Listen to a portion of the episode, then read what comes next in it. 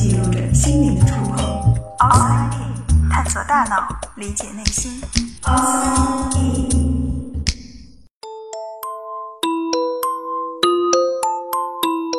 欢迎来到 Outside In，我是冰峰。人们常说，记忆是我们与时间的总和。当我们经历的越多，所形成的记忆就越多。但很少有人会想到，我们遗忘的也会越多。记得和忘掉总是紧密地联系在一起，它们是一组反义词，但又并非完全对立。为什么我们会选择性的忘掉某些事情，却牢牢地记住另一些？遗忘是一个怎样的过程？那些被遗忘的东西，它们还能够再回到记忆中吗？今天我们就来聊聊记忆和遗忘。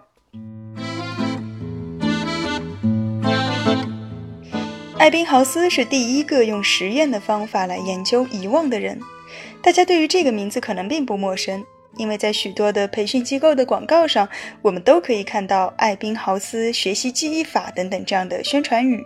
那么，艾宾豪斯究竟是谁？他做了什么？又是如何研究遗忘的呢？故事还得从19世纪末说起。那个时候，冯特刚刚在莱比锡创立了世界上第一个科学心理学实验室，还没多久。在一百二十英里外的柏林，艾宾豪斯就开始了关于遗忘的研究。如果现在我给你三十九个字母，它们三个为一组，没有任何的规律，也不构成任何的单词，二十分钟之后，你还能够记得多少？一天之后，你已经遗忘了多少？艾宾豪斯并没有像我们一样去招募志愿者，他就拿自己来做实验。他首先花了一段时间把这三十九个字母按顺序都记熟了，然后他就去干别的事儿了。二十分钟之后，他让自己再次回忆刚才那一串字母。显然他已经记不得多少了。不过他并没有把这个正确率或者错误率来作为记得和遗忘的数量，因为那样的计量并不准确。我们或许可以记住字母，却忘掉了顺序；又或者只是一时没有想起来，并不代表我们真的忘记了。那艾宾豪斯怎么做呢？他的做法是再次复习那些字母，看看需要多久才能够重新熟记于心。正常情况下，有了第一次的记忆，第二次我们在温习的时候所需要的时间就会短一些。那将第一次所用的时间减去第二次的时间，我们就会得到一个数值，而这个值就被艾宾豪斯定义为记忆残留值。这个数值越大，说明我们复习所需要的时间越短。也就是说，我们遗忘的越少。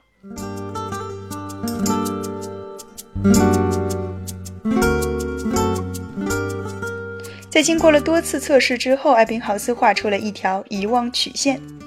在这条曲线上，新的记忆会被快速遗忘，仅仅二十分钟后就有三分之一左右被忘掉了，而二十四小时后，剩下的内容中三分之二也被忘掉了。直到两天以后，我们的遗忘速度才会趋于平缓。不过那个时候大概也不记得多少内容了吧。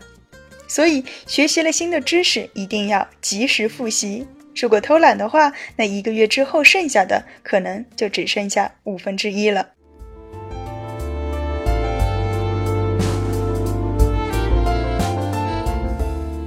艾宾豪斯的遗忘曲线揭示了遗忘的一般规律。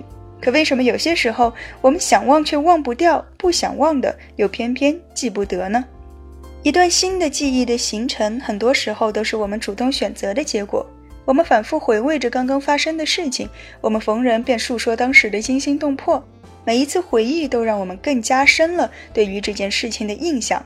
而遗忘通常被认为是被动的，我们往往把该记的东西给忘了，拼命想忘掉的，却又总是念念不忘。似乎记不记是我们可以自己做主的，而忘不忘却由不得我们。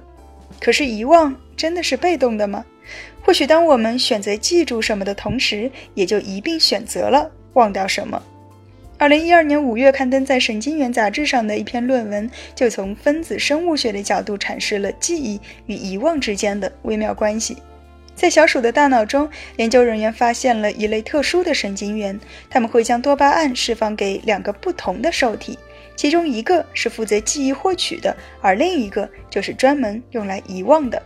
当神经元传导信号的时候，它会先把信号传到记忆受体上，然后紧接着又传到遗忘受体上。因此，从分子层面上说，我们在记住某样东西的时候就已经开始遗忘了。而每一次回忆就像是一把筛子，筛选出哪些是我们想要记住的，哪些是可以忘掉的。所以，如果想要记住一件事情，我们可以不停地重复，逢人便说；而若想要忘掉一件事情，那就赶紧把可能与之产生联系的一切都扔掉吧。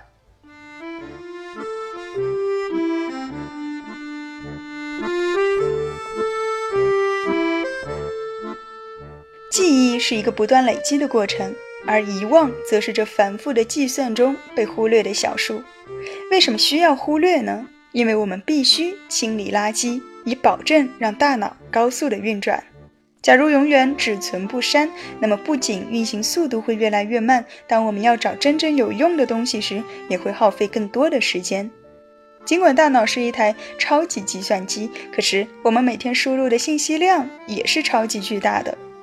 当我们毫无选择地将所有的东西一股脑的都记住，我们就不知道什么是重点，什么是更有用的。就像自闭症患者，他们通常都具有超强的记忆力，过目不忘。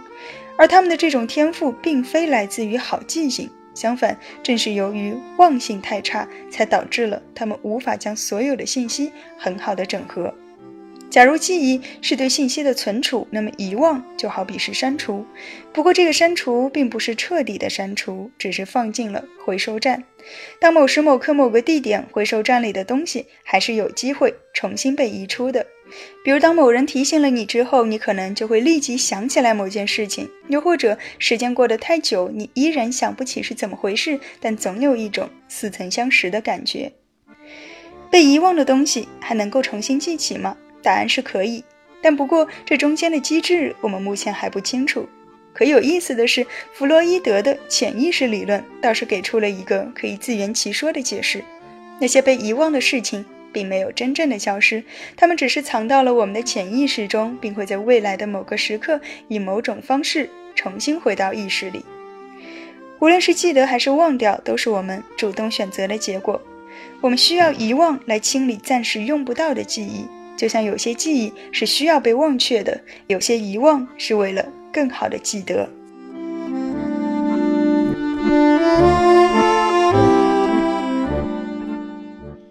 探索大脑，理解内心，Outside In。